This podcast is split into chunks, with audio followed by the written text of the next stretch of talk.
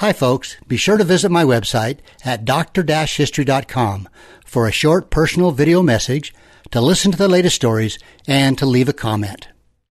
I thought I had heard it all. I thought I had been everywhere and seen it all.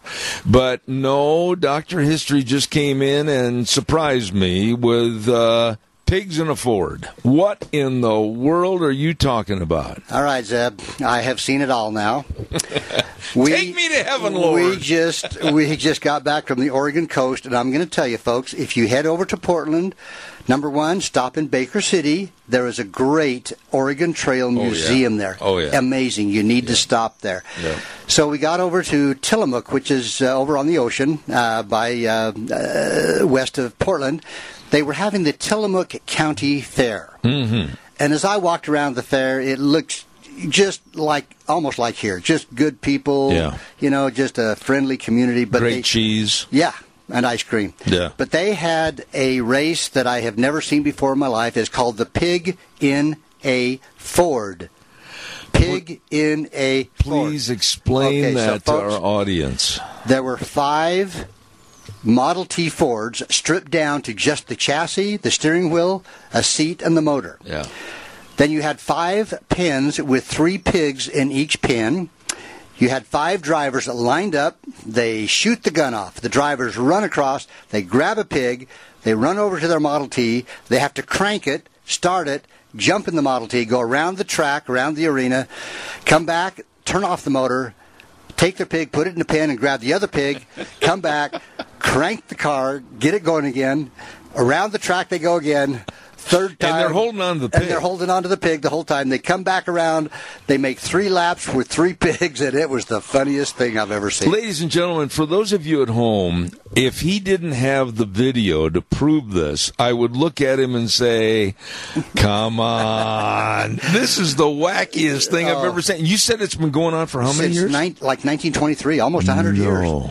And uh, it's a big deal. I mean, it's uh, bragging rights for the year, and it, they take it serious. It's got to be a little tough to hold on to a squealing, uh, squirming pig around drive that with one hand and- oh my! God. Are there any wrecks? No, there were no wrecks. Oh, okay. Uh, I think they must have a governor on the motors because they only got up to a certain speed, couldn't go any faster. Was it Butch Otter or who was it? Uh, I don't know what Oh, it was. okay. It was like 20 miles an hour. I don't know, Okay. 25. That is Anyway. amazing. Thank you for Yeah, sharing was that fun. with us. By the way, our thanks go out to John Hagedorn. He's listening Yes. this morning. Okay, Back great. in New York and uh, filled in for you last week talking about the life and times and the demise of Tom Horn. Yeah, great story. Yeah, so appreciate John doing that for us. Okay. So we're going to continue what I did about two weeks ago about the towns, how the towns got established, Yeah. one thing and another. So, you know, the building of a city really was a pretty amazing thing. In fact, one guy quote said, "12 days ago there was not a house here. Today there are 105, and in a week there will be 200." They just boomed. You know, uh, it says ox teams were dragging logs around, men were hammering picks and shovels, wheelbarrows uh, noised in every direction, and by evening as it got dark, it kind of quieted down. But the next morning started up as soon as daylight, uh, building, hammering, shoveling, building. Uh, what about the occupants themselves, though? I mean, where did they come from all of a sudden to create a town? Well, basically, they were. Sometimes it was advertising. Uh, people that were promoting the town would send out advertisers back east and say, "Hey, we've got this great town. You need to come." Really? So, but you know, this is the scene that played out all over the West in the second half of the 19th century. During those 50 years, literally thousands of new towns came into being. Some not very long, uh, some just dried right up. But across the plains and the mountains and the prairies, yeah, it was big. What was the number one thing they looked for? Obviously, it was water. I'm sure. water and railroad. They needed a railroad. So there was a roving reporter. He was passing through Wyandotte, Kansas, Wyandotte, Kansas, 1857, and he said that, for the record, that the village was four months old and had 400 citizens. It was on a beautiful site. It was overlooking the Missouri River. Uh, so, you know, view and uh, a river, all that was good. But Yeah. Um, when one of the founders of Fremont, Nebraska, first laid eyes on the town site uh, on the Platte River in 1856, he found quote hardships of every kind. I mean, it, it wasn't easy to to go and start from scratch building a, a town. Who was the basic money person? Just they themselves, the people who came. But a lot of times during the months, uh, this guy wondered about the wisdom of putting down roots in this area of Indians and wild beasts. He said, and uh, but he and his fellow uh, settlers suffered through a really hard winter.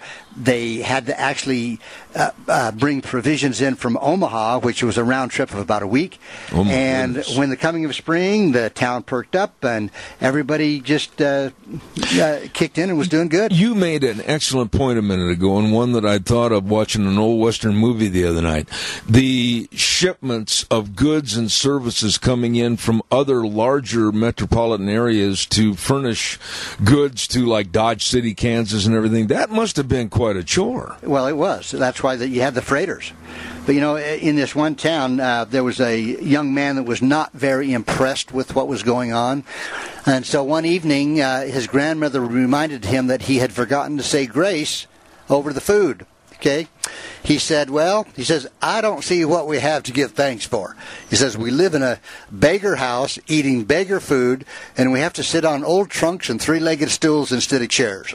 So he wasn't overly impressed. He wasn't a great guy to have a Thanksgiving. no, no. Yeah. But you know, despite this, uh, you know, Fremont uh, survived and enjoyed a, a steady rise in its fortune. The Union Pacific Railroad came in 1866. A bank was begun Oh, uh, in the back of a hardware store. The town grew, became a prosperous agricultural center. Mm-hmm. Now, survival, much less success, was never certain for any town. Uh, in the West, there was a town called Garland City, and it was destined to have a lifespan of about two months. In the spring of 1878, when the Denver and the Rio Grande Railroad progressed 30 miles away from them, the entire town, walls, windows, furnishings, sidewalks were taken apart Oh no, and hauled over to what became Alamosa. really? So the the town was in a place that wasn't convenient, so they just packed up everything and moved. And At tomorrow morning at nine o'clock, we're leaving. yeah, everybody be ready. Oh my! But you know, a lot of the millions of settlers who across the Mississippi and the Missouri rivers uh, during that time, uh, you know, of course, only uh, indirectly concerned with towns. Uh, the town came to they came to make a living by farming and grazing cattle. That's what they wanted to do. Did the town per se, regardless of where it was, did they have any discernment as to who was going to start what kind of a business? I think it was just first come first serve, basically, and there were a lot of shortages. So, but you know, along with these, you know, again, came men and women who they wanted to win a livelihood by providing goods and services for the rest of the population. So there were the butcher, the baker, the candlestick maker, Ah, where have I heard that the before? boot maker, Yeah. the banker, the saloon keeper, the doctor, the barber, Yeah. all these guys, you know. So, uh, and uh, Were a lot of the towns like some of the western cities that we've read about with the false front buildings? Yes. Yeah, and I, I think that was just to, I don't know, maybe to impress people that there was more there than what there Yeah, really was. yeah. But you know, along with the newspaper and hotel, a saloon obviously came onto the scene. Uh, saloon keepers were particularly numerous in towns where the cowboys came at the end of the trail ride. Yeah. So Abilene, with a year-round population of about 800 in 1871, had 11 saloons to accommodate the 5,000 or more trail hands coming in from Texas. So So it was a city of 800. but with 5,000 cowboys coming through every so often. I'll bet you they might have had a little problem. Yeah, but you know, in the mining towns, the, actually the saloons sometimes stayed open 24 hours a day, Really? seven days a week to squeeze out. What all- about food for restaurants? I, I don't know. I, they probably had people who went out hunting for them. Oh my! Now, eh, consider this, Zeb. Everybody that went west wasn't exactly skilled at woodworking. Imagine Right. that. So these would-be townsmen who were kind of deficient, you'd say, in construction skills, uh, they could uh, get a ready-made solution. There were actually prefabricated houses of every description, from one-room dwellings to 400-seat churches. Wow. Could be ordered from a Midwestern lumber yard, and the prefabs were shipped west in freight wagons, boxcars, or riverboats. So they came like in a kit, Way like, back then? like from Sears. Yeah. You're kidding. So ready-made houses, you know. A 400 person church? yeah. So I mean, these guys were they were amazing. I didn't know that they had such a thing as prefab back Yeah. then. In fact, uh, the prices, let me just tell you. Uh, dwelling number one was $173. Uh, get up there, a store was $400. Uh, railway station 600 schoolhouse 1200 prefabbed Today, that $173 would buy you a doorknob. maybe if you if you got a cheap one now there's something that's always fascinated me that i've seen on movies and tv Okay. and that's the land rush when they line up Like in Oklahoma. yeah and they Yeah. shoot the gun off Yeah. So- How do they do that? well i'm gonna um, uh, that's what we're gonna talk about Oh, well, good. So, you know, the excitement uh, that attended the birth of almost every Western town, uh, but few communities match the excitement of Guthrie, Oklahoma. Oh, yes. Guthrie, Oklahoma. Yes. Okay, the year is 1889. It took just 24 hours to transform Guthrie from a uh, just kind of a little watering stop uh, for the Atchison, Topeka, and the Santa Fe Railroad. They made a song of that. They did. I sang it. No, I didn't. Uh, anyway, into a city of more than 10,000 from nothing more than just a water stop. And here's how it happened. Its overnight success was directly due to its location inside the region known as Indian Territory, later Oklahoma, and it was deeded to several tribes by treaty with the U.S. government. The territory was off limits to everybody but a few whites. Now, among the exceptions were federal lawmen and employees of the Atchison, Topeka, and the Santa Fe Railroad. They could actually go in there and and have a house.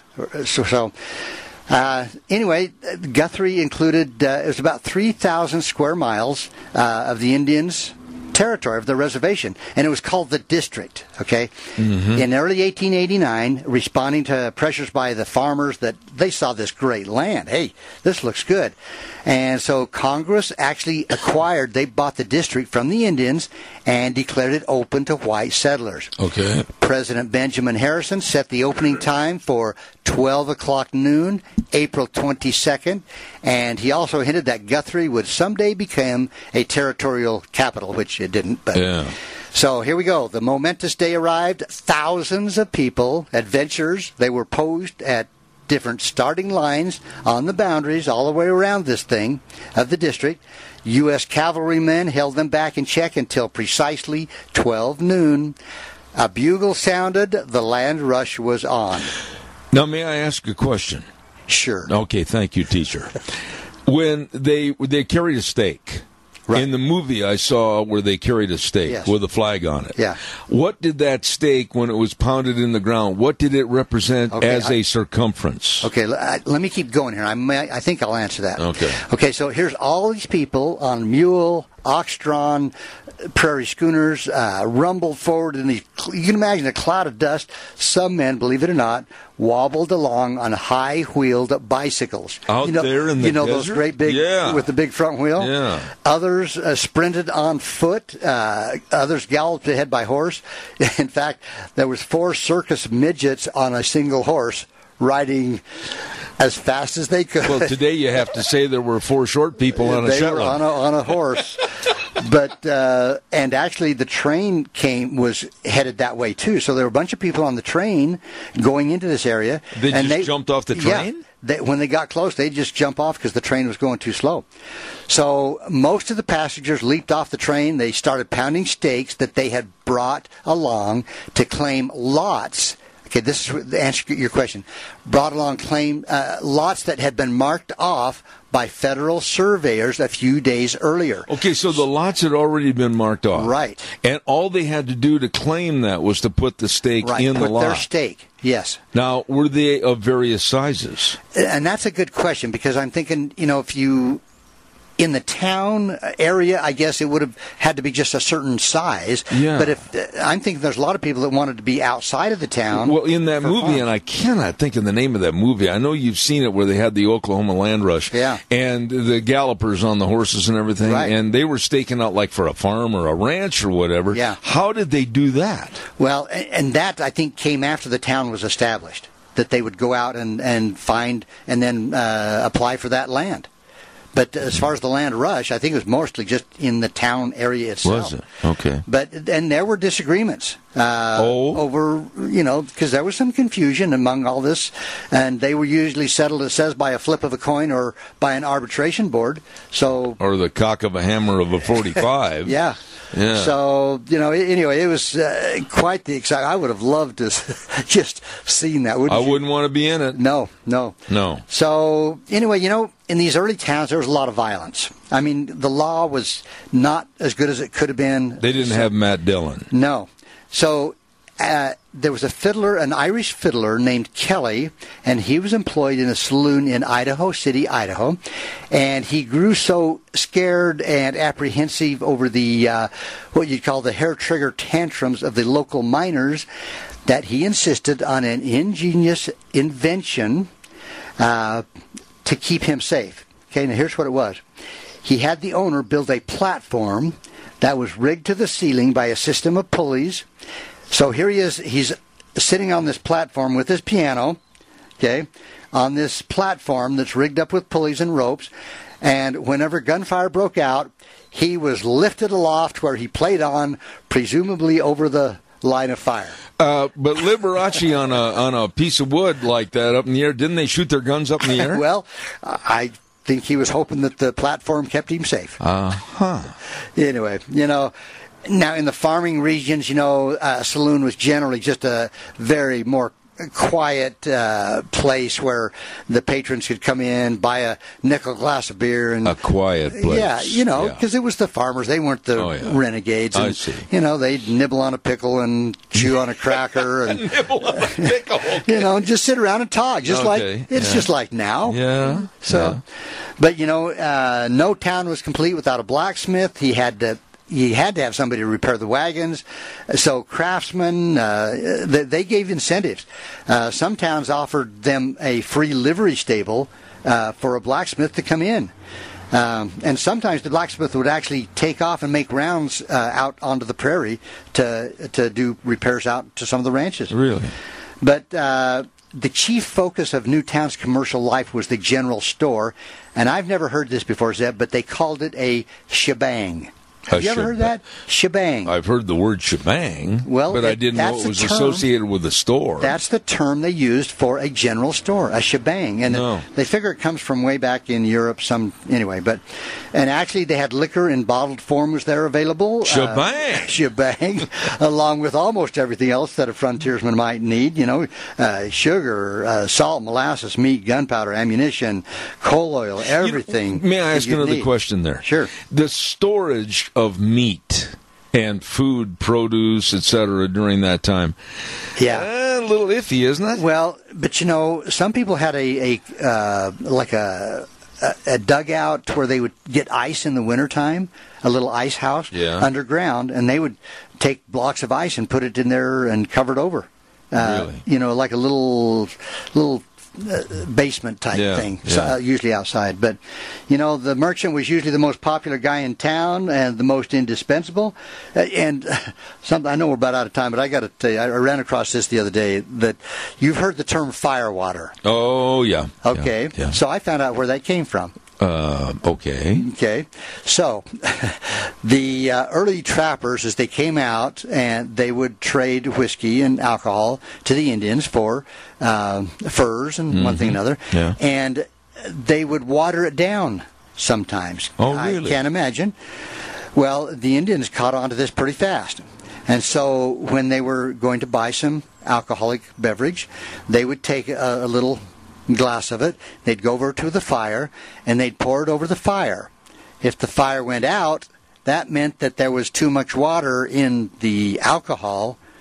And but if it flared up, then they knew that it had pretty good content of alcohol. Really? Fire water, yeah. That's so. Those guys were pretty smart. Yeah, they knew that that, that these trappers were watering. What happened down. to the trappers when they were found out to have watered down the whiskey? I, I don't know. Hmm. okay, well, you know, it, it, going back to the goods and services again. Yeah, they didn't have a commercial distributor at that time. Call up somebody and say we need this, this, and this. How did they do that? Well, they had uh, people that would come make regular routes or uh, through the t- through the towns. And check off. Right, and they would usually bring everything they knew that the town that the uh, uh, store owner would need, that the merchant would need. I was watching an old Gunsmoke series one time, and they had a, a guy that was a whiskey drummer, and he would go to the saloons and say, "This, you need this and this," and then uh, about three, four weeks later, a, a big wagon would come through. Right, and I did think they, they- do the same with the meats and everything? Uh, yeah, I'm sure they did because they had to. The, the communication wasn't that bad. So let's say a merchant out in uh, Montana may need some things, and with people going back and forth, he would probably have somebody back in uh, back east somewhere that uh, would fill his order and get it shipped out. And I'm sure they did this well ahead of time so that they wouldn't run out of their goods. Really? that's how they made their money. Now, this is a dumb question, but did they have a COD basis? I Or don't was know it up how that worked. I I have no idea because I'm thinking, you know, sometimes the guy that was bringing it out may not make it alive to the merchant. That's right. Yeah. And his goods might be gone, stolen. Gone. Yeah. Yeah. Maybe they had to pay like fifty percent up Yeah. front. Maybe something like that. Yeah. So Zeb, next week, Uh oh. next week. I was over in Montpelier, Idaho, a few Ah. weeks ago. I went into the last bank that Butch Cassidy robbed, which is now a, a small, really unique little museum. Yeah. I bought a book that was written by his great nephew. Okay, his great grandmother was a sister to Butch Cassidy. Oh. Okay. Okay. So I'm going to do a two-part thing in the next two weeks. Next week we're going to talk about Butch Cassidy, his family, where he was born, and he's raised, and and how he got into the outlaw business along with mm-hmm. one of his brothers. Yeah. And then we're going to stop. And the next week, we will talk about what really happened to Butch Cassidy. Now, when you say that, you're intimating that maybe he didn't die in Bolivia. I'm not even going to tell you, Zeb. see. You're just going to have to wait with everybody else. okay. Well, now you've got me on pins and needles. Yeah, I, I, this was a great book, and I'll, I'll tell you the title of it. You we- do a fantastic job. so it's good to have you fun. back. Thanks, Zeb. Good to be back. Good to have you back. Thank you. And so we can depend that you're going to be here for the next two weeks. Exactly. But me and Butch Cassidy and the Sundance Kid. Oh, we'll, yeah. We'll talk about Sundance as well It- and how he played How did this. they get their names? Well, we'll talk about that because uh, there's a yeah. We'll, we'll talk about the names and, and how that nicknames were a big thing in the West. Not only that, but aliases. Yep, there you a go. lot of aliases. I mean, like Doctor History is not really Doctor History. That's right. Okay.